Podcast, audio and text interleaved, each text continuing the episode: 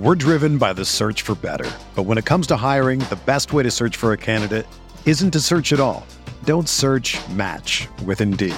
Indeed is your matching and hiring platform with over 350 million global monthly visitors, according to Indeed data, and a matching engine that helps you find quality candidates fast. Ditch the busy work. Use Indeed for scheduling, screening, and messaging so you can connect with candidates faster.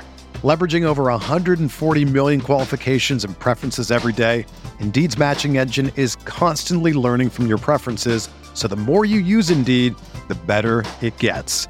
Join more than 3.5 million businesses worldwide that use Indeed to hire great talent fast. And listeners of this show will get a $75 sponsored job credit to get your jobs more visibility at Indeed.com slash BlueWire. Just go to Indeed.com slash BlueWire right now and support our show by saying that you heard about Indeed on this podcast. That's Indeed.com slash BlueWire. Terms and conditions apply. Need to hire? You need Indeed.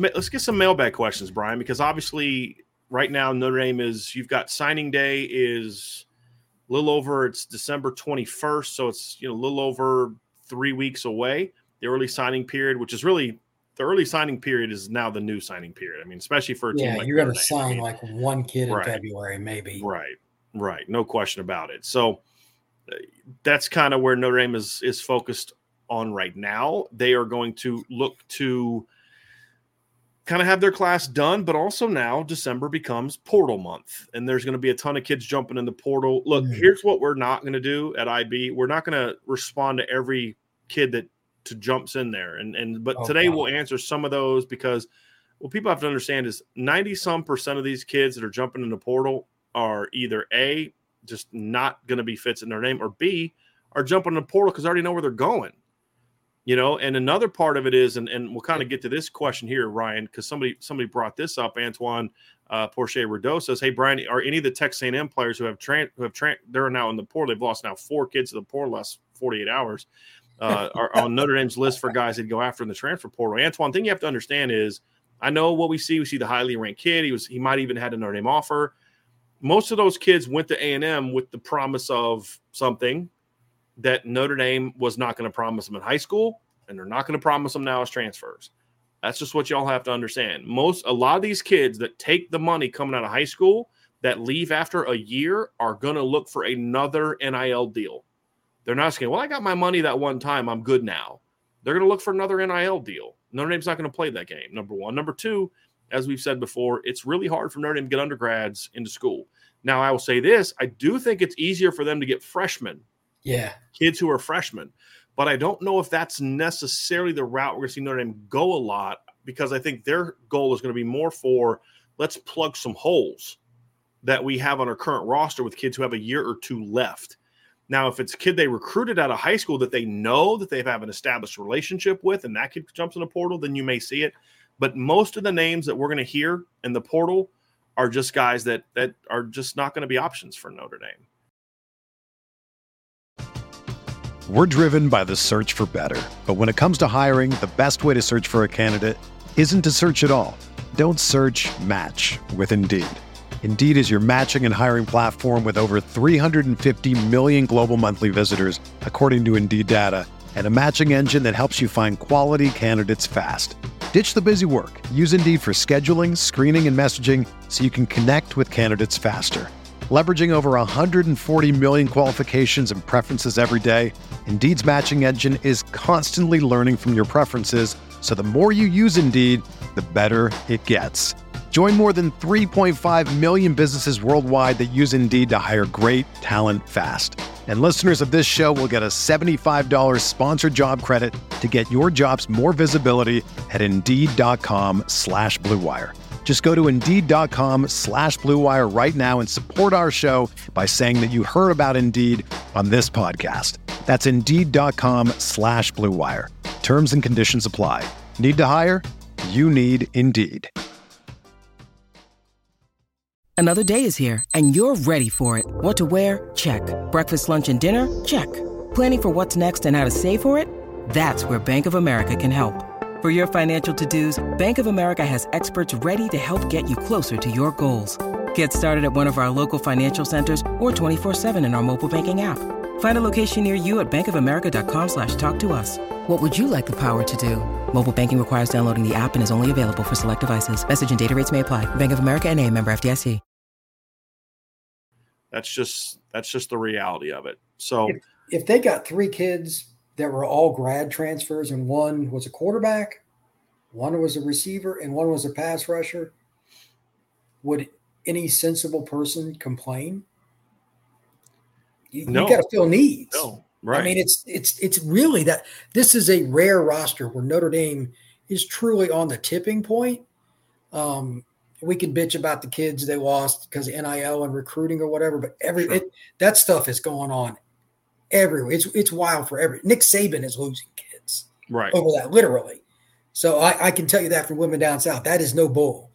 So Notre Dame is very close, and they're just you know they're a quarterback away from being eleven and one pretty much every year, and then you know even twelve and zero, you know just a great game against USC or Clemson or whatever, and then you can be there. That's where the portal needs to come in, as Driscoll's talking about. If you can get a pass rusher, I think that's the biggest need for next year. A pure edge rusher, which everybody wants. That's super hard. I'm not saying that's going to happen, Mhm. but if they get that to go with Benjamin Morrison, taking away the other team's number one, Right. good luck outscoring Notre Dame once they have a quarter. Right. They're going to get a quarterback. I'm completely confident Yeah. because the kid's going to know he's going to come in and play. Well, we're seeing that too. Brian. Is we're seeing kids looking at Notre Dame's roster and saying like they actually have a lot. Like I, Yes. I, I think the people that are most down on Notre Dame's roster are a lot of Notre Dame fans. I mean, other teams have look. Notre Dame could go win the national title next year, and fans of other teams are going to be like, "Wow, I, you know, they shouldn't have been there. They don't have players, and they're slow." I'm talking about like when you look around the country. When I talk to people that I know in the scouting industry and people that I know in the coaching business, they're like, "I don't think people realize how much talent Notre Dame has." The thing that's been lacking is I think corner consistently at corner. They've had some good corner tandems, but it's just in spurts, right? It's like a couple years here and then a couple years there, and then you know, and it's it's not consistent, right? But what I think about uh, you, you, obviously you, your corner recruiting has been elevated significantly under Mike Mickens, but you know when when when you you kind of look at it, Brian, you know, man, kids are going to look at this roster and say, boy, they got great offensive line, lots of tight ends, receivers that can play. They're going to watch Deion Colzie and be like, where's this kid been all year? You know, they look at the running backs thinking, man, you give this kid a quarterback. We talked about this with Kenny Minchey. That's part of the reason Kenny Minchey gave Notre Dame another look. He's like, man, you know, they got the number one receiver class coming in the country. They're loaded at running back, and they're bringing in two more dudes next year. You know, they're bringing in a bunch of great offensive linemen. Like, you know, give me that. I I could be the missing piece.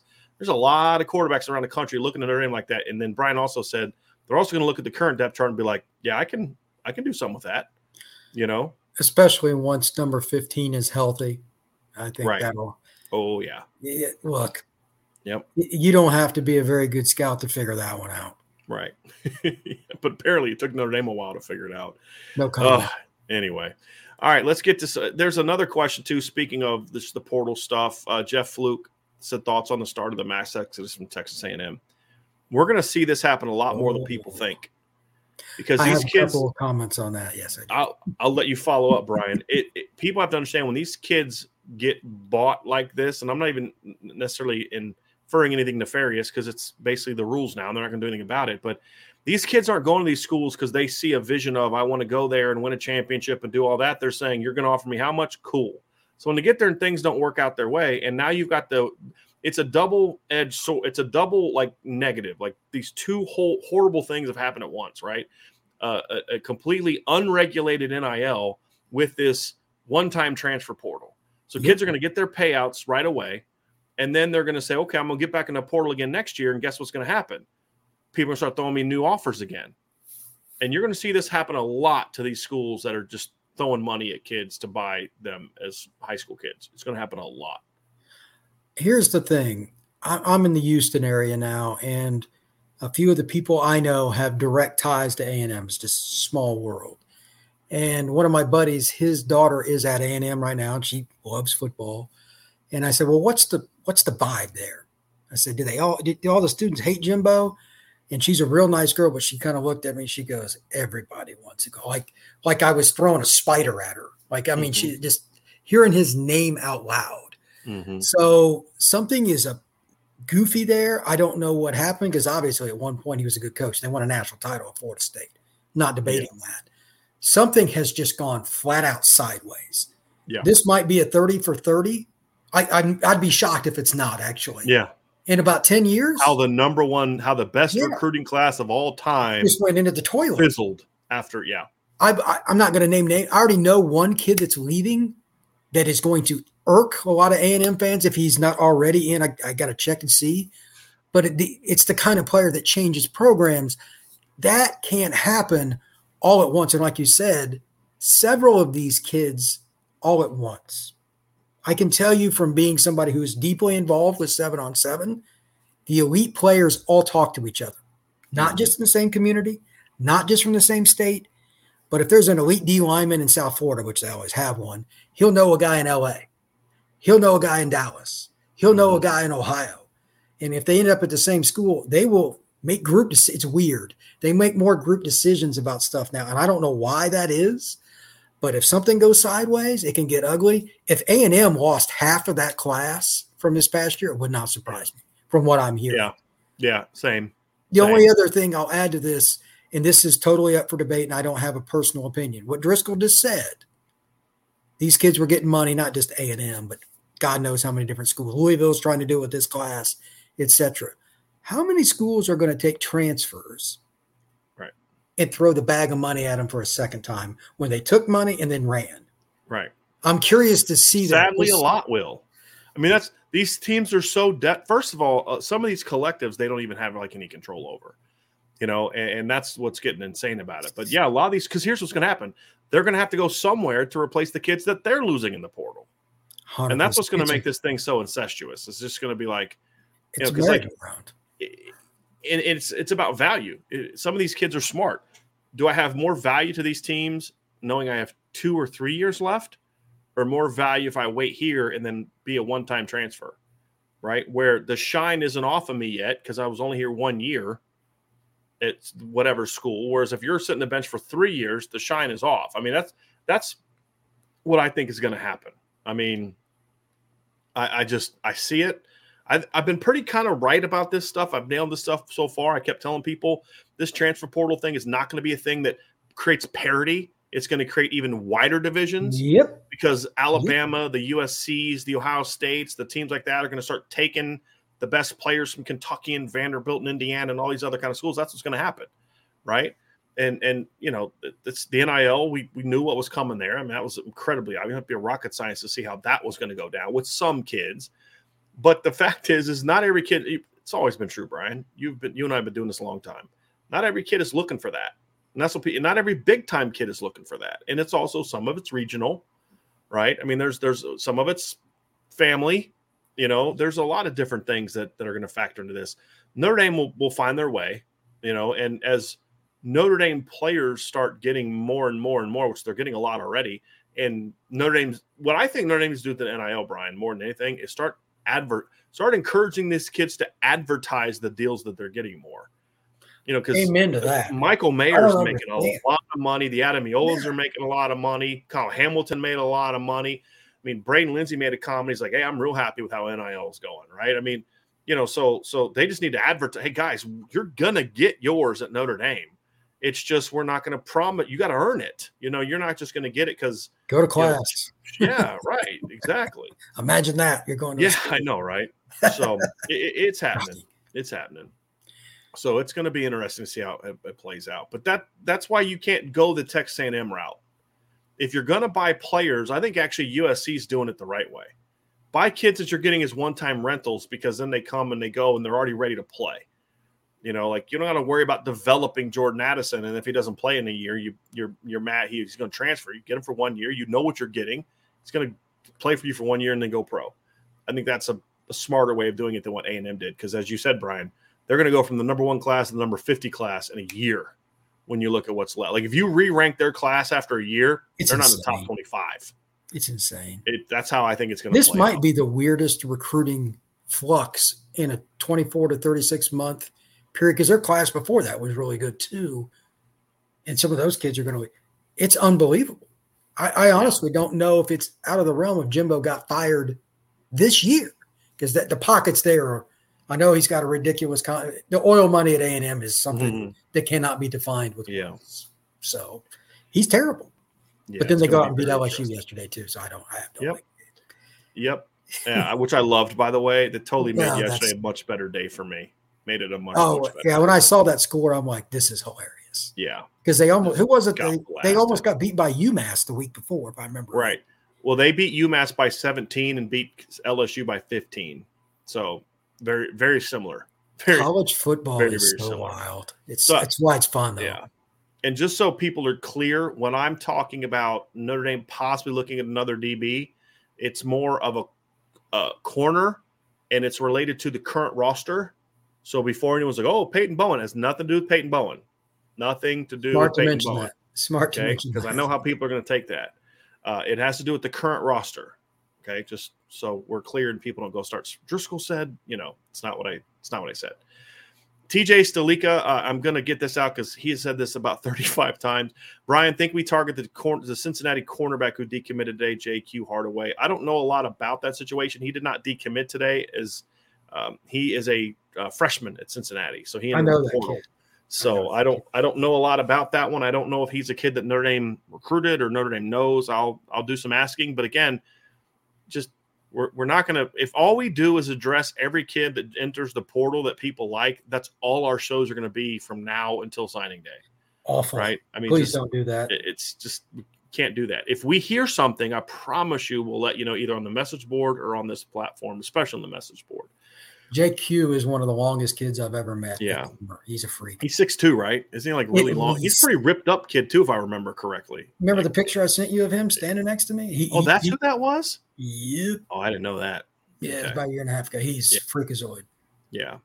Zach Martin says, "Is Billy Schrauth probably sticking to guard? I know he had limited center experience. Look, it, it- with a kid like Billy Schrauth, Zach, that's a very good question. It's going to be about what gets him on the field the fastest. I mean, that's really what's going to come down to. If the path to playing time was faster at center, and he was your best next best interior guy, you'd move him to center. If the path to playing time, and that's what they did with Jarrett Patterson. I mean, Jarrett Patterson was not recruited to play center. He was a tackle, maybe a guard. Uh, but it was more about look, we're loaded. We're going to be loaded for the next couple years. There's one spot open, and he's our fifth best kid. Let's move him to center. So I think guard is the is the plan as of right now, Zach. But if if they're in a situation where they need a fifth starter, it's a center, and he's clearly the next best kid. I think they'd give they'll give him a shot to play center as well. He was a guard in high school, guard tackle in high school. Uh, I think he was actually a tackle in high school, tackle and a guard in high school. Played some center in one of the All Star games and looked good. I thought, uh, but just um, that's kind of going to be. Uh, I think guard right now is where they're because like right now they're going to lose both of their starting guards next year. Zeke Correll's got at least two years left, or I mean he's got at least one year left, potentially two if he wants to take a sixth year. So guards really where the battles are going to be. Zeke Correll was after the first few games, Zeke had a rough time, but by about the North Carolina game, he started to settle down. And then the last month of the, of the season, Zeke Correll's been really good. So center right now is locked down for at least the next year, maybe two. Guard is where the battles are going to be, and I think that's where you're going to want Billy Schrauth is to be a guard because that's where, you know, he he they love him. The staff is very high on him.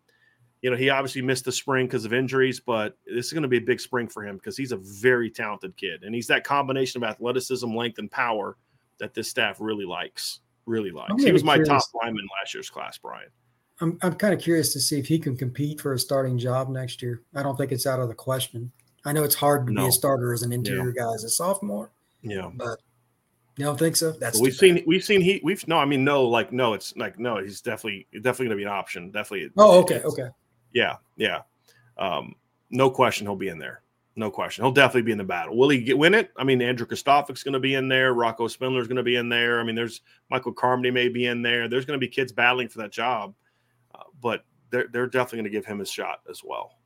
And and look we've seen Harry play young kids before and not just Quenton Nelson. Like I'm not going to go the anomaly, yeah. you know, like Quenton Nelson, Zach Martin, but like we've seen you know, Robert Hainsey played as a freshman, Tommy Kramer started as a right as a redshirt freshman. I mean, we've seen Jarrett Patterson started as a redshirt freshman. We've seen plenty of kids do it. It's not like it's a, a rare thing, but uh, and and a lot of times when kids haven't, it's because like Mike Liam Eichenberg didn't start earlier in his career because he was blocked, you know, by by this kid named Mike McGlinchey who's a pretty good player. You know what I mean? so exactly, exactly.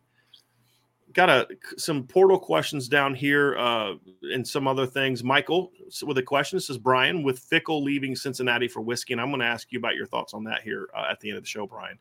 Uh, would Amari Snowden be someone Notre Dame would look into? Thanks. So, Michael, uh, good name. I like Amari Snowden, but they evaluated him the first go round, and and just and and he wasn't. Um, he just they just decided they liked the other guys better.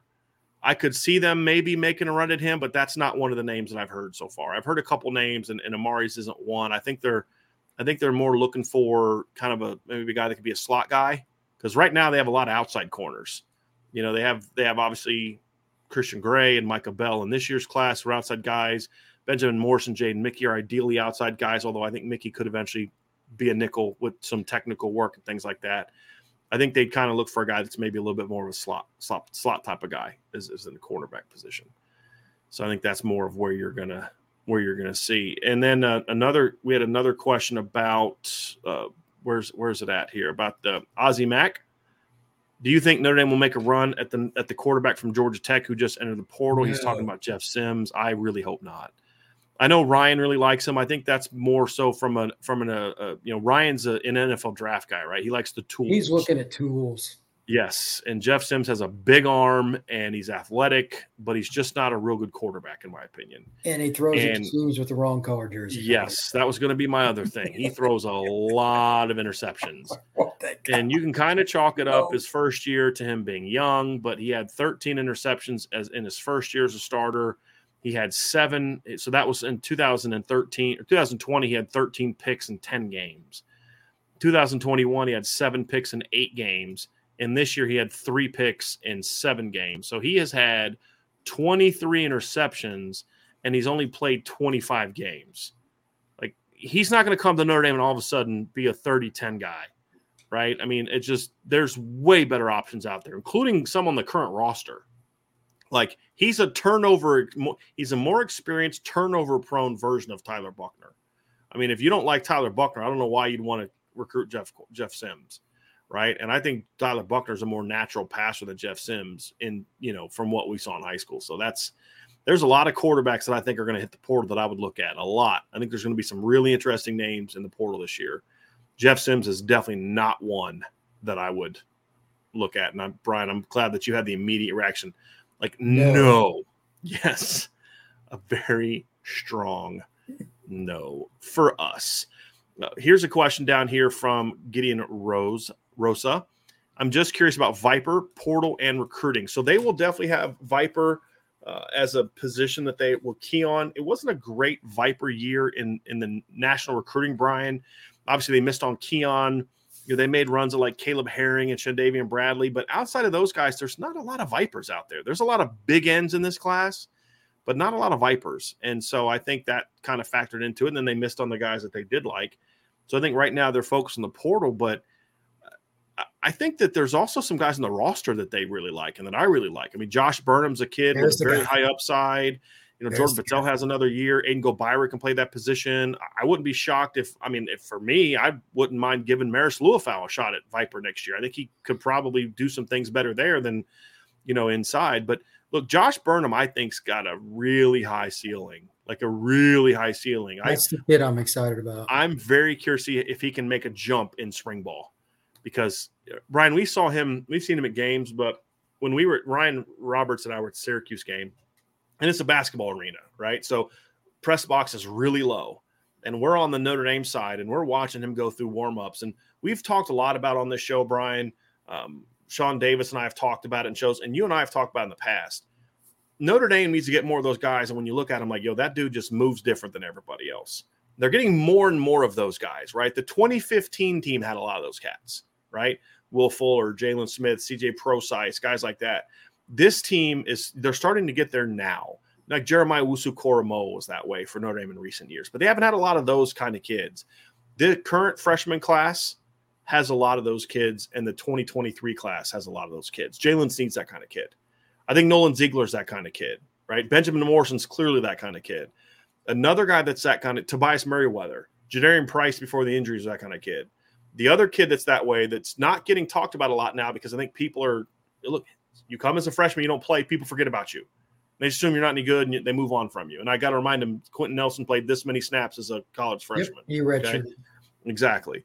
Uh, you know, Will Fuller caught six passes as a freshman. Equanimeous St. Brown caught one. Miles Boykin caught zero, right? Like, you know, a lot of kids don't necessarily make plays, especially when you've got Isaiah Foskey and Justin Ademilola in front of you. Uh, it's going to happen. But there's a lot of people I know around the program that I put this is how twitchy the kid is. Even though they had moved him to defensive end and they were uh, building him up to physically be defensive end, they have used him at linebacker in practices at times this year. That's how oh, well he moves. Yeah. Just for need that week, you know, because if it, for different things, but he's a kid that there's a lot of people in the program that are really curious to see what he does this offseason because there's a lot of twitchiness there. A lot of now they got to still do their due diligence, look at the portal because he's hasn't played yet. He's got to he's got to emerge from there. But there's a lot of people doing this at Notre Dame, thinking about him stepping up this year and maybe becoming that guy. And I would encourage you to go watch the last play of the game against Boston College and watch him, Aiden Gobaira, and Jaylen Sneed on that play. They all watch the, the, ball. yes, and you're and Jay, Josh was from the backside, but Aiden just kind of comes off. You're like, okay, that's impressive. And then Jaylen goes, whew, and then Josh Burnham from the backside. It's just you're like, that kid's built like a viper, but he runs like a Mike, and that's what you're looking for. So, uh, I think that's also why Notre Dame didn't feel the need to panic and take a kid at Viper in this recruiting class and also another kid that could maybe Preston Zinter and Drayk Bowen are uh, two uh, two other kids that could maybe play there if the need arose, especially Preston Zinter, who's a pretty good tight end. So they'll have options there, and and that's why they didn't panic and say, "Gosh, we just got to find a Viper some way somehow," you know, after they lost Keon because you've got you've got some talented options there, in my opinion. Here's something else that's interesting. When I talked to Keon last, and I asked him about depth charts and the kids that he'd seen at practices, he mentioned Burnham to me as the next guy at Notre Dame. Mm-hmm. I had no information on it. Keon brought that up to me. Mm-hmm. So I thought that was interesting. He Keon knows he's good. Yeah. And he he he sweats no fool. He he's he knows that he could bypass most guys. Right. And he mentioned Burnham for whatever that's worth. Yeah. Well, that's worth something. It. It's worth something. There's no doubt. We got a super chat down here from uh, Nick Baker. Thank you, Nick, very much. Hi, guys. Not sure I'm stating this question right. What rec- makes recruiting sites target certain kids, i.e., Peyton Bowen over Jaiden Ausberry, for example? I assume you're meaning like Peyton being ranked high and then other guys being ranked low. Um, honestly, Nick, I've given up trying to figure out what goes to these people's heads. I think a big reason why Peyton Bowen is getting a push right now is twofold. Number one is they're they're properly ranking him now. Number one, I think he's kind of becoming more properly ranked. Yeah. And then number two, there's a push of he's he's a kid that's consi- con- they're they're viewing him and pushing that he's looking around. So it's a story, it's clicks. 100%. But I mean, he's a five star kid. Jaiden Ausberry, I mean, there's no story there anymore. He committed to Notre Dame. He's not going anywhere. He, you know, what's what's the reason to bump him up, right? So you're going to see him continue to drop and drop and drop and drop because there's no story there. And you'll see most of the kids that jump in the rankings in the, the end of the year are either uncommitted kids or kids that are committed to Alabama, Ohio State, and Georgia you see those kids get big bumps. I've pointed this out last year. Alabama signed about seven or eight kids last year that like the next rankings after they committed to Bama, all of a sudden they had the skyrocketing ranking. Like I'm sure Alabama, that's a total coincidence, right? Sure. Alabama has an enormous fan base. Coincidence? Yeah. No. No, of course not. Of course not. So I think it's just storyline, but I think with Jaden Peyton Bowen, for example, it's just him prop getting properly ranked combined with the storyline. There's no storyline with Jaiden Ausberry, in my opinion. There isn't. And like Drayk Bowen, there's no storyline there. Like Drayk Bowen, as a, as a senior in Indiana, plays mostly against upper level schools. Doesn't even play. He got like one game all year, I think, against a school of his level. He's a, a, a tremendous baseball player. And, and then you, he has Brian. I'm, I'm trying to remember the stats that I sent to somebody the other day. His stats are just nutty. Let me let me find it real quick. This was his senior year stats. Now, uh, let me find it here. He had 144 tackles, five sacks, two interceptions, four forced fumbles. He also rushed for 1,784 yards and 26 touchdowns. I don't care what level of football you're playing. When you're 6'2 and you're 230 and you can run like that and put up that kind of number, you're a top 50 player. But he's not, he keeps getting dropped in the rankings. Why? white kid from Indiana and he's committed to Notre Dame. There's no reason to bump him up. That's why. And, you know, some people may not like me saying that, but that's the reality of the situation. That's the only reason. There's no story there. If Drayk Bowen decommitted from Notre Dame, which he's not going to do, not going to happen, hypothetical, you'd see all of a sudden his rankings would go up because there's a story there. Yeah, even if he just took a visit to Kentucky or something, whatever, or Clemson or, or, Auburn or one of the schools that were recruiting him. Yes. Yeah, whatever yeah. it was. Yeah, I mean he absolutely. Yeah. Well, there's no click. There's no clicks. He visits Notre Dame like every other week. Yep. Let's get to some more questions. You got a super chat from TJ Fallon. Thank you, TJ Brian. That play made me so happy. Sneed and Josh look so fast. Future is bright. Yeah, I mean it. And Nolan Ziegler too. I mean, he wasn't near the ball, but you could just see like that kid's like six three and a half, and he just moves different. And that's what I love about the 22 class. And as athletic as the 22 class is, the 23 class is even more athletic, just from a number standpoint. I mean, it's a I, Jaiden Ausberry Brian, is a kid that I just don't think I think because of the drop in the rankings and that he's not a real social media involved kid, you just he decommitted and you don't hear a thing about him for the next several months. I don't think people appreciate just how good that kid is and how dominant he is at a pretty good level of high school football. I mean, he did you see what he did to Arch's team and Arch this past weekend? They destroyed him. Oh yeah, that kid is really good. I met him at the Under Armour event at IMG he doesn't say boo. He does, you know, he just nods very, very, very much as a grown kid. Yep. Yeah. He, he, he doesn't want media attention, which is not helping his ranking at all. Yep. If he would have been still fooling around and visiting in Arkansas and LSU and Texas A&M and stuff like that, Auburn, his ranking be higher. Period. Yep. Absolutely. And look at the schools they beat them for a&m michigan lsu you know there'd be a lot of a lot more buzz. And it's sad that it's that way but it's just it's just that way. That's the reality of it. Got a few more uh, recruiting questions here and then a couple others. Uh, nd estimate trucking llc brian uh, rico flores and the texas tech kids seem pretty similar in your opinion what's the biggest difference and who can uh, see significant playing time first i don't think they're that the same though i think rico is more of a pure outside guy Rico is one of the best high school route runners I've seen in the last few years. I mean, Rico is a really precision route runner. I think Rico is a little stronger as a player. I think Rico's more of a pure outside guy that can play slot. This kid's more of a slot that can play outside. Uh, I think this kid, where I like this kid more, is this kid's a better after the catch guy. You see it as a punt returner, as a kick returner, uh, catching quick throws, whereas Rico's more of a traditional receiver to me. So and and who can earn the fast playing time? I mean, they'll, they'll both get a shot. I think Rico's foot injury might slow him down a little bit, but I think look, all five freshman receivers, if healthy, if they if they get Caleb Smith, all five freshman receivers would have a shot to earn a playing time next year. So I'm going to be four scholarship receivers next year. I mean, it's just math. Yeah, exactly. It's sad, but it's just math. Yeah, thanks, Dell. Uh, no, no question about it. Uh, Shanty Irishman says, uh, "Who is someone in the portal that could replace Michael Mayer and Foskey, assuming they both declare?" I, I I get where people are coming from with the tight end thing. Mayer's going to be gone. You know, you you may you may lose a kid from the current roster. I I don't think that there's necessarily a need right now to do that. If anything, I would say go find a go find a kid that in the 23 class you can land late or flip late. You know, I mean, look, they don't necessarily they'll have potentially have Kevin Bauman, potentially have Cane Berrong, Mitchell Evans. You've got Holden Staes, Eli Raridon, and Eli Raridon got hurt early enough to where he'll be back next year at some point. And then you've got Cooper Flanagan coming in, who's a big kid who could help out as a freshman as a blocker. Not worried so, about tight end. Yeah, I'm just I don't feel the need for that. I, I just there's other positions that have a greater need now if you're in a situation where, you know, let's say uh, Brock Bowers calls and says, Hey, I want to come to Notre Dame. Uh, okay, we can have that conversation, right? But other than that, I think they're fine. they're fine. Agreed. Agreed. Okay. uh, Matt Sometimes McCarthy it's not that complex. yeah, it's not. Brian, would Austin Ausberry be someone that would interest you if he were to hit the portal? I really wanted him out of high school. That obviously is uh, Jaiden Ausberry's older brother. I like Austin Hmm. Ausberry. I just I like him more as a safety. For me, uh, I think he's more of a safety type of kid.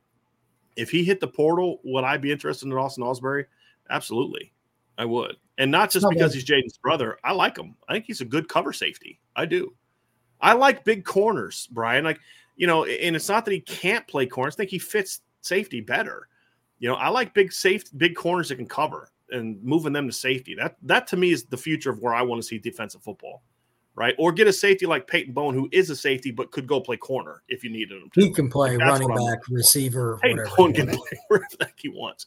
But like, if I were to say, "Hey, they're going to move Peyton Bowen to corner," you you wouldn't be like, "Oh man, that's dumb." I don't think. they'd be like, "Oh, okay, cool," right? I want guys that can cover, and, and as many guys as it can cover as possible, and that's what limited this defense a little bit.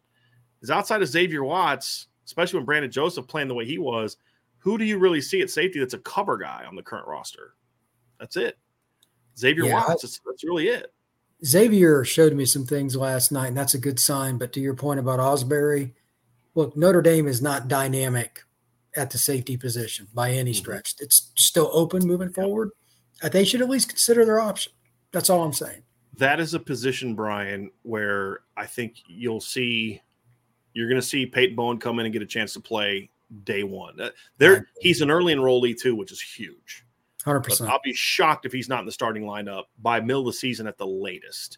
agreed. You know, but it's also a position where I think, depending on what you do at corner, and with the two kids you have, some other, you could there's some guys at corner that I think could project to be pretty good safeties as well if the need arose. But that is one of the few positions on this roster that you look and say right now with who's on the roster now, it's just not good enough to be on that level. Now they're good enough at other places to overcome it, but ideally you don't want to get into situations where you have to win games because of that group. It's just not it's not on that level uh, that it needs to be. There are some of those positions, but they're not alone. There's some other teams that are really good that have shaky secondary. I mean, I'll take I'll take maybe Ohio State's safeties over Notre Dame's, maybe.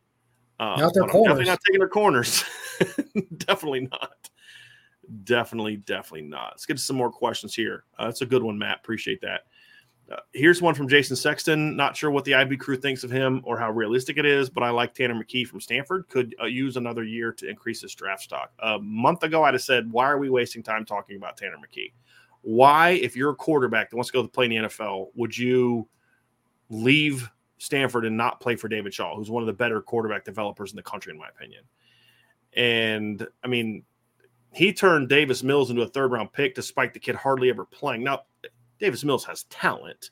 What I'm saying is he developed into that point. Quarterback development has not been David Shaw's problem, but now David Shaw's gone. And so that might change things a little bit. If Tanner McKee entered the portal, Brian Smith, would you make a phone call? I would I would gauge interest.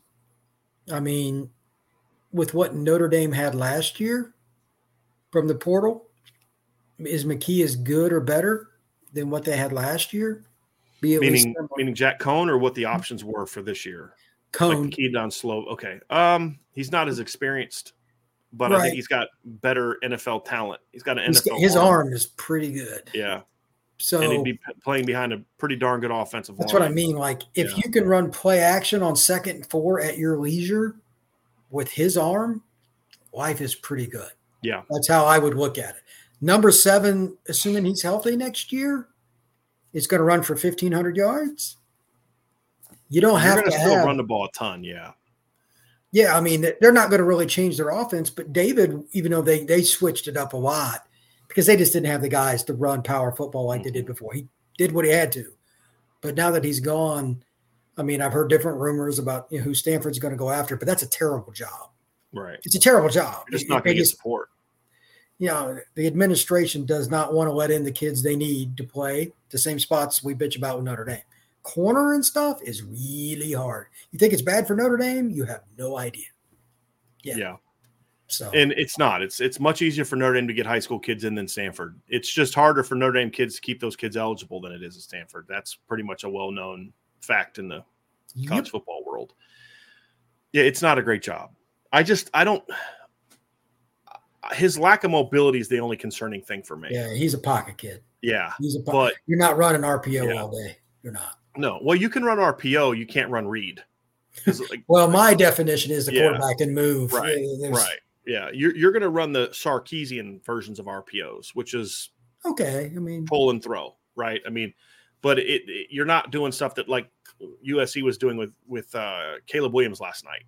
You know, where you're pulling and getting on the perimeter, pulling and keeping, and things like that, or, or what you would do with Tyler Buchner, or things like you're not doing that stuff. Uh, he is a pocket passer. I, I, I like Tanner McKee's tools. This will be a conversation we'll have. There's just some other guys that I might like a little better. be oh no, I'm not saying he's Yeah, my. I'm not saying I'm just giving my Yeah, yeah, yeah, yeah. Yeah, I I'm agree. He wouldn't did, be from who I expect to go in the portal. And there's a few kids that some people that are here probably if they came in and I said they should look at, they'd be like, why? It's because their school they're attached to. Quarterbacks develop differently. Like we knew Benjamin Morrison was going Right. to be an NFL player. right. The film is We've been yeah. I mean it. You know, I, I talked to somebody at Notre Dame and they're like, he's three now. right. You know, Yeah. it's just like Yeah. yeah, so quarterback is just unbelievably mental. So many of the kids that come out and I watch them throw at a seven on seven or something, like, okay, but these are basic one and two read concepts, Yeah. and they don't have somebody trying to hit them. It's Yeah. quarterback is ungodly difficult. So if a guy goes to a small school and makes it, hint, there's a certain guy in Buffalo that's done that. It's pretty Yeah. good. it Yeah. just happens. You you can't look at the school they're coming from once they enter the portal. Yeah. Can't do it because it is random But. Yeah. Like the thing I do like about McKee the, with the big arm, he would fit Notre Dame's run, play action, get the ball Oh, downfield, take shots with the big receivers look. But I think Tyler Van Dyke fits that as well. I think Devin Leary would fit that. Oh, That's yeah. another name that people brought up. Michael Rudiger said, well, you know, would you jump on Leary if he if he jumps in the portal? But uh, to fit, I'll answer this next, Michael. But I, just to finish up on McKee, if that was the guy that Notre Dame got, I'd be fine. I'd be good with that. You know, I'd be real good with that. It's just he's another guy that you look at and he's thrown 15 picks the last two years. It's just when you watch his film, you're kind of like you understand why he played behind a terrible offensive line and he can't get away from it. Like Jeff, it's not always about bad decisions. It's like he threw a pick against uh, USC early in the game where it's like the ball gets tipped, like goes to his receiver's hands and it's like it's picked off. It's like stuff like that. He would have such better talent around him than he's got at Stanford right now, especially up front. Well, I shouldn't say better talent, better coaching and and better talent, but not quite. I mean, they've got some talent on the offensive line at Stanford, just, just coached for horribly. So, um, yeah, that's that would be that would be a name that I would look at. But another name is Devin Leary. So I've kind of gone back and forth on Devin Leary, Brian, because number one, I love Devin Leary as a player. Everybody knows that. We ranked him as one of the five best quarterbacks in the country coming into the season. Had a great year last year. It's just the injury history is what concerns me. Yeah. It's, Now- he's got an upper and a lower that are severe. Yes. And the upper one, the most recently was an upper one, so you don't know how that's going to affect his throwing. Number, but I will say this: getting Kenny Minchey makes me a lot more willing to take that chance if that's the best option out there. Because I don't want to play Kenny Minchey as a freshman. I don't. But between Drew Pyne, Tyler Buchner, and Kenny Minchey, if your transfer guy, assuming everybody stays, and Angeli, if only if three of those four guys are still on your roster with a grad transfer, I feel like if that kid doesn't pan out, you've got some pretty good options that can can play for you. You know, with Buchner coming back, but I just don't want a roster with a bunch of question injury question marks. That's my big concern with looking at a kid like Devin Leary. But if you could tell me he's going to be healthy, I'd say yeah, I'd definitely take a look at him. There's no question. I mean, he he'd be he's a really good football player. And then you put him on Notre Dame's roster with the guys that they have, you're like, boy, that kid fits that pretty well. You know, um, would he be my top guy? I don't know if I really have a top guy right now. You know, so and another one that was asked, Brian, is is the kid from my from uh from Clemson, DJ. Uh, absolutely No. not. Absolutely not. No, absolutely not. Something's wrong there. I don't know what it is. Yeah. Yeah, it was bad look. Really, really, really bad look. When you need mealtime inspiration, it's worth shopping Kroger, where you'll find over 30,000 mouthwatering choices that excite your inner foodie. And no matter what tasty choice you make, you'll enjoy our everyday low prices, plus extra ways to save, like digital coupons worth over $600 each week. You can also save up to $1 off per gallon at the pump with fuel points. More savings and more inspiring flavors make shopping Kroger worth it every time. Kroger, fresh for everyone. Fuel restrictions apply. It's happening daily. We're being conned by the institutions we used to trust. The mainstream media is distracting us with meaningless headlines instead of focusing on the harsh realities facing American families. Time is short before something big happens, and that's why so many folks are preparing. They're becoming self reliant by investing in emergency food storage from My Patriot Supply. Go to mypatriotsupply.com and secure four week emergency food kits for each member of your family. Each kit contains tasty breakfasts, lunches, and dinners, averaging over 2,000 calories per day. Save $50 on each four week food kit you purchase. Plus, get free shipping on Ready Hour four week emergency food kits. You're not ready if it's not Ready Hour foods. At My Patriot Supply, you can also get solar power generators, water filtration units, heirloom seeds, and survival gear. Order by 3 p.m., and your unmarked boxes ship the same day. Shop MyPatriotSupply.com today mypatriotsupply.com. All right, here's uh, some more questions as we wrap up here. Um, let's get down to here. Brian, uh, TJ says, Who's the tight end you mentioned from Nebraska? I don't know if I mentioned a tight end from Nebraska. I talked about the 20, we've talked about the 2024 tight end from Nebraska named Carter Nelson that Notre Dame was looking at. Uh, but uh, that's kind of, yeah, I don't know if that's who you're referring to. We have a question here from uh, actually, no, we already got to that one. We have Patrick Tolan with a super chat. Thank you, Patrick. Could Notre Dame bring someone like Shaw on staff, or would there be interest from either side with quarterbacks they will have on the roster in the upcoming years? Uh, man, if you could get if you could somehow get David Shaw as part of your football program, that's a win. I don't think they're. I mean, uh, that's. I can't imagine that not being yeah. an automatic. To be yeah. honest, if he wanted to come like mentor Tommy, I'd take that in a freaking heartbeat. I I know he's had some family problems in, in the past. Yeah. Like his brother was sick at one point, this right. and that. My guess is the guy's wore out and wants to sit yeah. on his butt. Yeah. Which I think an analyst job could be something that could attract him. You don't go on the road oh. recruiting. Oh. You're just sitting in the office. You can go, you know, you know, do whatever you got to do. I think he's going to do TV stuff. I think he's going to spend time oh, with his oh, family and then do some TV stuff. He'd be but, perfect uh, for like yeah Pac-12 game of the week because he does such a great job on the draft stuff. I mean, he's he's excellent on the NFL draft stuff. Like he's natural on TV. He enjoys it. He's smart. But yeah, if if you know, because everybody talked about David Cutcliffe and all that. If if Tommy was open to it, and you could get David Shaw on your staff for like a year or two to let him just recover mentally and emotionally with his family, whatever, dude, you don't even need him to be on campus just break down film and do Zoom meetings with them. You know what I mean? Like just get them on campus during football season so you can watch the kids work out and, and give some tips and stuff. Like I'd be, you know, that'd be phenomenal. But I don't see it happening. But yeah, absolutely, I would I would do that. That's an 100%. Yes, 100%. he's one of the best offensive minds in the game. Like, look, where he has failed in recent years is like with recruiting. Uh, putting a staff together, being too loyal to assistant coaches that are clearly failures. Like those are the things that have cost him at Stanford. Not not replacing guys like you know Derek Mason with equal hires. I mean, Derek Mason is such a significantly better coach than Lance Anderson. And that was a big drop off uh, defensively. And then you just leave Lance Anderson there for years to do a bad job. You know, those type of things are things that cost him. There's never been a question about whether or not David Shaw is still not one of the best offensive minds in the game. He flat out is and he is much more in line with who Tommy is than you know someone who you know Rich Rodriguez you know wanted to do something or something like that. Like no, no thanks. I mean, yeah, offensive mind, but that's a completely different universe as an offense. David Shaw's a pro style guy. Tommy's a pro style guy. They like different things. I think that'd be a great mentorship if that was something that that both sides are willing to do. I just I don't I don't think that's going to happen. You know, like to you said, usually guys when reti- when guys retire like this, Brian, they want to take a break and clear their heads and take care of their families and do what they, you know, take a step back. But I I'd still make the call. I mean, I would have made the call 30 seconds after uh, the announcement was made. Like, like it would have if it took me that long. Like, hey man, what are you doing next year?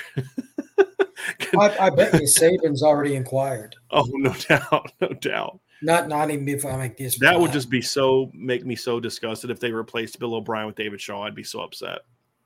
Oh, I'd be so God. upset. Yeah. So, uh, but yes, David Shaw did retire. It was time. It- he had he he had done everything he could at Stanford. They weren't supporting him. You could tell he was just kind of coasting there. Uh, Just and and I get it because you know why am I go bust my tail knowing I'm not going to get most of these kids into school, and then when I do find these kids, some school's going to come in with an NIL deal or this or they're going to offer them early enrollment, and, and our school's not going to support it, and it's just like I get it, I get it, you know, and but uh, his time as head coach was over. I just think it was one of those things where it doesn't mean he hasn't lost his. I mean, his his mind is still there. He's still a great football mind. All right, Yeah, so here's now the question is, what's he going to be able to do long term? Now that he's yeah, is, is he done? Done? That's my only question. Yeah. he might be. yeah. He I might mean, be. he's he's at that age where you know he's made a lot of money at Stanford. You know, he's going to be a guy that you know he's 50 years old, so he's not old, but he's at that age where you know what I'm just going to go be a TV personality for 10 years and make a ton of money, and it's you know the life is much better than being a football coach and do draft stuff, do game day stuff, and make good money doing that, and then I get to chill and you know live my life. Does he get that itch to? This is the question. Guys do that thinking that's what I'm going to do. Like I genuinely think Urban Meyer is twice retired thinking he was not going to coach anymore, but then he just says, "I can't. I can't not coach." Other guys are Bill. Like uh, who was the guy uh, for the Steelers? Bill Cowher. Like it just the itch never came back. You know, just like not And enough to take a job. You know. he could have had as many jobs as he wanted. Oh yeah, some guys just don't ever don't ever get that back. So, uh, Skeet Davidson says, "Did we ever talk about Fickell to Wisconsin? We did not." And Brian, I want to get your thoughts on Luke Fickell taking the Wisconsin job. there- there's a lot of different things with this. Anytime a coach, and I, I start with Notre Dame because I'm a Notre Dame fan, but anytime a coach goes to a school, what's their traditional weakness and does that coach help it? He's a defensive coach, but he's had ridiculously good corners. They've hit the home run on some shots in the dark at corner. That's just never going to happen like that again. And he wants to play cover one and all this. Wisconsin doesn't get those kids. I'm a little worried about that. Mhm. Two, what's he going to do for his coordinators and stuff? Who's he going to bring in? Is Jim Leonhard leaving? The staff is really my concern. They're never going to, they're not Stanford, but they have really high academic standards for a state school. They struggle to recruit elite skill guys outside the numbers forever. Can he improve it? Does his staff improve it? All of that goes together. It's all about recruiting and staff. He can coach, Yeah, but I don't think he's a great recruiter anyway. And they hit the home run when they had a certain guy who's now Yeah. in South Bend as well. two two Yeah, certain two. guys who are who are now in South wasn't- Bend. Chad also it's Three, I mean, yeah, three guys that were really good I mean. recruiters. And it's like, and I'm not picking on Fickell. He's a very good football coach, but there are certain schools, just based on proximity, that are up against it at corner, D line, etc. Wisconsin's one of them. So, do I think he's going to improve it? Well, it's going to be better than it was. I mean, that guy ran it into the ground, right, right. But at the same time, I'm not sure they're going to get an elite hire out of this. We'll see. I think he'll be a slightly better version of Bo Pelini. With that's what I think he'll be. An eight to ten win coach every year, Yep. I mostly was nine say ten. four to ten and two, but it's in the Big Yeah. Ten West. Right. And when they play USC, they'll get beat 38. But that's going to change soon. When USC and UCLA jump, they're going to get rid of the East and West, I believe, and and do different type. Of, I think they're going to go to pods, is what I think I, I read that they're going to do. I'm not sure. I could be Wisconsin wrong on that. Doesn't have the Yeah. ability to play on the perimeter with those. Right. We just don't. No, and and I don't think they're going to be able to. He, he's going to have an easier time getting those kids to Cincinnati than he would at Wisconsin. Cincinnati has zero academic Now, standards for athletes. Some some do. of the pushback that people have given me when I say he's not a strong recruiter is well, he was known as a really good recruiter at Ohio State. It's much easier to sell that. Number one, look. That's it's your Ohio alma mater. You're going to have a different passion about oh. your Oh, alma mater, right? And number two, you're recruiting in-state kids. Like Wisconsin can't make a living on when they got to go to Illinois, they got to go to Florida, they got to go to Texas, they got to go to California, they got to go all over the country and get kids. And uh, you're just, I, he doesn't strike me as a guy. Now, again, Brian, to your point is let me see the staff he puts together. That's everything. But man. I'll just say this: I was not impressed by the replacement hires he made when he lost coaches this last cycle, last couple cycles. I didn't like the the replacement he made for for Marcus Freeman. I didn't like the replacement he made for Mike Denbrock. I didn't think he did a great job in making replacements. To me, to be honest with you, I'm curious if Jim Leonhard even considers sticking around. I have I don't know the guy. I don't know much Yeah. about him. I doubt it. Yeah, He'll probably would- be irked. another call. It's another call that I would make if it was up to me. so, Oh, 100 percent. I mean, he's he knows football. Yep, absolutely. And then I think that uh, we're getting down to the last couple. Uh, the worst 2K big man uh, HD or big man HD asks, uh, will Notre Dame look at a transfer receiver this offseason? That will def quarterback, receiver, and edge are three positions that you will definitely see Notre Dame look be actively looking in the portal for uh, this year. Then Ricky Harris asks, Brian, this is a long shot. Uh, you may not dig this question, but if Tom Clements wanted to come and tutor Tommy as far as quarterback coaching, would you think about that? Brian, I don't know enough about Tom Clements as a coach to speak on this. Are you more from? I mean, obviously he's got the Notre Dame and he's been a QB coach and a, and a coordinator in the NFL, but I, I don't know enough about his success or his knowledge or anything else other than his resume to speak on that. So I don't know if you have an opinion on that. I know a Uh, little bit just from one of our former mutual friends, Samoji. Samoji liked the guy and all that. He's a pretty strong personality. And when he didn't get the Notre Dame job, when he tried to get it at one point, he was pretty irked. He's an opinionated guy. Those kind of people, as quote unquote helpers, I'm not so sure that's going to work out real well. And I doubt Tommy is probably looking for a lot of guys don't want people looking over their shoulder. It's Mhm. just it's just part of sport. It sucks for the team, but from a human being standpoint, I understand. I'd be shocked if Tommy would accept that, whether or not Yeah. Freeman wanted to do it or not. Just my opinion. Then last one, we'll get to this one. This is going to be the last question because we got to get running. Brian has already given us way more of his time than uh, than I asked him to give, so we appreciate that. But this is this is something that's fascinating. Blake Jar says thoughts on Matt Rhule, Nebraska. I live in Omaha, and there's some some of their former players who hate that. There there are some former players who hate the hire. I heard from a guy that used to do some contributing for um, for for Irish Breakdown who lives in Nebraska who also tweeted about this, and I followed up with him uh, on Twitter, and it was like there's a lot of people in Nebraska that don't like this hire, and I think those people out of their freaking minds. Like this What is as good of a hire, and- and I don't even mean this is like, well, this is as good as you're going to get. I mean, I cannot dream of a better scenario than for Nebraska right now, other than like Tom Osborne gets reincarnated as a 35 year old coach. I mean, I I don't know what they're what they wanted. This guy is a really good football coach. He brings toughness and discipline, and he can recruit multiple parts of the country, which is exactly what Nebraska needs right now. He's the anti Scott Frost. I don't know why. If I if I'm a Nebraska fan, I'd be doing backflips right now, getting Matt Rhule. Like you caught such a break by him getting fired by the Panthers, I, Brian. I, so thoughts because I I think people are insane for not at Nebraska for not thinking this is a, an absolute home run hire, in my opinion. Well, this is probably the same fans that still think Nebraska should be ranked in the top five every year. Um, I'm just going to be blunt about it. Good luck getting, just like we were talking about with Wisconsin, getting the players outside the numbers to go to Nebraska. In today's political climate, in today's world, they can't. What they recruit maybe five kids in state a year, maybe. Yeah. it's For it's about scholarship, yeah. players. It's Yeah. it's about players. If I'll put it to you this way: if you made Nick Saban ten years younger, and he took over the Nebraska job tomorrow, he probably would not win a national title. It'd be possible, it'd be easier, but you still got to get certain guys at certain spots. It's just about the dude. Well, The end and corner being the top two. It's hard to get those kids to Nebraska. Rhule has developed three-star talent. When he took over Baylor, that was a dumpster fire. And they they were really good, really quick. Yeah. He can develop talent, he has an eye for it. He seems to like recruiting at least some, and he took Temple over. I mean, good lord, was that a horrible team? So I think He's a good. Nebraska's fan base is also uh, very unrealistic about who they are as a program. well, that's I what I, mean. actually Yeah. think the right coach at Nebraska can win there to the point where they are a consistent 10 win team who maybe once every decade has that team that maybe can make a run. Well, yeah, Because the they can get JUCOs, they can get West Coast Yeah. kids, they can recruit Texas. I mean, you know, if you if you have someone who's a really good evaluator, that's going to because here's here's where they will get the athletes, Brian.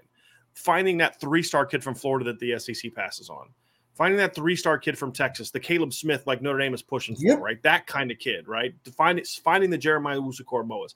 You have to have a really good evaluator, and I think he is that. I think Matt Rhule is. He did it at Temple. That's how he won at Temple he wasn't beating Penn State and Ohio State and Michigan and Notre Dame and you know teams like that for kids from Jersey and New York and Florida. He was finding those kids that were low low floor, maybe high ceiling guys, those kids that that those sleeper type of kids that he could develop. And the other thing too is Nebraska had two spurts of greatness as fo- from a championship level of football. They had the back to back titles in seventy and seventy one. And then they won three titles in was it five years under Osborne, and uh, well, two and a half titles in three years uh, in five years uh, in the 90s. That's it. Right? Like that's the that's their football. They, now they, they had really good teams close. for a long time, yeah. But they could never consistently win those uh, win championships. I mean, again, do I think they can get back to that between 71 and 94? I actually do think they can. I I do believe Nebraska where they're positioned can find it because here's you know who you know what kids that are like that that would go to that area, Brian? Kids who are just looking for a chance. Kids who got bypassed by all the Texas schools or the Florida schools. If you find someone who's a really good evaluator, you can get enough of those kids to be a pretty well, good football team. What, but the JUCO ranks. This is the big thing. The JUCO ranks don't produce kids like they used to, and that's where Nebraska would find those kids. A lot, you know, the, the linebackers and the DBs and stuff. They would find a lot of those JUCO kids, and and now those kids are just they're they're not producing those kids like that anymore, and so I think that's hurt them as well. But your point. Yes, that's what Matt Rhule is. He will find those three star kids from Texas that you're like, you beat North Texas for this kid. This is a joke. And and you cry about it on signing day. And then three years later, you're crying about why did this kid leave early for the NFL? You know, I mean, that that's who Matt Rhule is, in my opinion. And that's why I think it's a great hire. And again, toughness and discipline. Two things that that program is desperately lacking that oh, I gosh. think he brings. Think about how many close games they lost in the last two years where it was a a false start penalty that screwed a drive or mm-hmm. ball secured, just something dumb, self inflicted.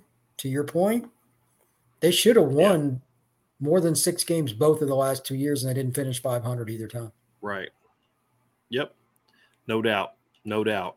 So 10 day 10 day said uh, Nebraska needs to go the JUCO route. Give me my props, coach. Hey, 10 day, I said it first, man. So I'm not giving you any props. I'm just kidding. But I mean, that's the thing too, is when you look at programs, right? we've talked about this with like Notre Dame, and people say, you know, why why is it harder to recruit at Notre Dame now than it was in the Lou Holtz era?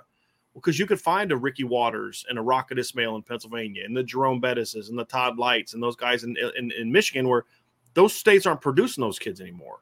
You got to go much further away than Lou Holtz had to go. Now, Lou would go to Texas and get some kids, and Florida to get some kids, Brian. But if you look at the elite athletes they had on that 88 team, a lot of them were, were Northern kids. Anthony Johnson was from South Bend. Todd Lyght was from uh, from Michigan. Jerome Bettis was from Michigan, or no, he wasn't on the 88 team. Uh, Todd Lyght, or I mean, Ricky Watters is from Pennsylvania. Rocket Ismail's from Pennsylvania. Now you got the Pat Terrell from Florida's. You had guys like that in the early 90s. You had, you know, where, where's Tom Carter from? Was he from Texas or from Florida? Him and Terrell played on the same freaking high school team. Okay, so he was a Florida kid. Yep, right. And you've got uh, Bobby Taylor was from Texas, I believe, right? So I mean, you started getting some of those kids, but that was after Notre Dame had won a title winning a title opened up that door that you may not have had early on. He was winning with Northern kids. Michigan and, and, Indiana and Illinois and Pennsylvania don't produce the athletes that they used to. And we've talked about this. It's it's population movement. You know, it's it's 100%. more jobs are now in the southeast and the southwest more than they were in the north. You know, as as as the industrial revolution kind of came to an end, and you know, not as much coal and steel and all these other kind of factories. You start start more more jobs start getting shipped overseas and start importing those goods from overseas and all that other stuff. Um, you see, start jobs start moving, and that's where that's why you see the population shift. So now, you know, instead of Pennsylvania being you know in the 20s in the electoral college, they're at 18 now, and they're going to lose another couple here in the next the next go round because you're just you don't have as many people, and so as that shifts, you've got to recognize there's more kids coming out of North Carolina now. There's more kids coming out of Georgia now and so that's that's kind of the difference. And and Nebraska, you know, the, the thing for Nebraska is it's the JUCO thing. The JUCO ranks still produce kids, just not as many as it used to. JUCO was used to be a much more prominent option, especially when there was Prop 48. Prop 48 killed JUCOs. like because you started getting more more th- that allowed more kids to start going to college and sitting out a year you know and and as they've kind of lowered the academic standards to be eligible in the ncaa fewer kids have the need to go to juco now you're having kids go to juco that are either get in trouble or aren't recruited by anybody you're not seeing as many kids yep. go the route of you know um, having to you know go in the JUCO route because they couldn't get into school somewhere. Those kids are much more rare now than they used to be. So, um, I don't I don't think that's a good thing. I think a lot of these kids could have benefited from going to a JUCO and playing for two years as opposed to sitting on the bench somewhere else for two years not getting coached. But you know, NCA doesn't care about actually helping kids. if you haven't figured that out by now. So anyway, yep. That's it, Brian. Great show today, man. Really appreciate you joining me. Uh, always, always a pleasure having you. Uh, congrats on uh, being down the old, the old, the Lone Star State now, making that move from Florida over to Texas, and, and what went with that. So we, we appreciate that. We'll love to love to get you back on again, of course, here very soon as we get closer to signing day. We're going to have a lot of recruiting topics to talk about here over the next the next month. So, uh, for Brian Smith, I'm Brian Driscoll. Thank you all so much. Hit that like button, hit the subscribe button, hit the notification bell, share this podcast, sign up for the message boards at boards.irishbreakdown.com.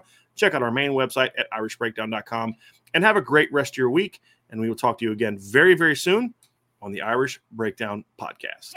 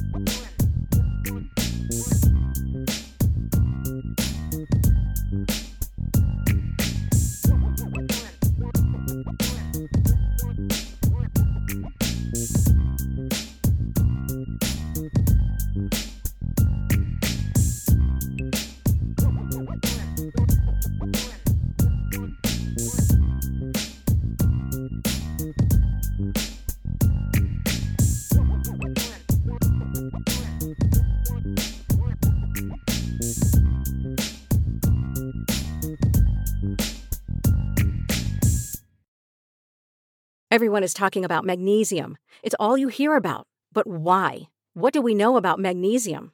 Well, magnesium is the number one mineral that 75% of Americans are deficient in. If you are a woman over 35, magnesium will help you rediscover balance, energy, and vitality. Magnesium supports more than 300 enzymatic reactions in your body, including those involved in hormonal balance. From functional medicine doctors to mental well being and female hormone experts, we all know that magnesium is the one mineral to improve all aspects of well being and health. But which one? Magnesium Breakthrough from Bioptimizers, the trusted choice recommended by leading experts with seven best absorbed forms of magnesium to ensure your body receives the support it needs for overall well being. Go to bioptimizers.com slash balance today and use code BALANCE10 for 10% off. Support your journey to wellness at B-I-O-P-T-I-M-I-Z-E-R-S dot com forward slash balance. Magnesium Breakthrough from Bioptimizers, your foundation to optimal health and vitality.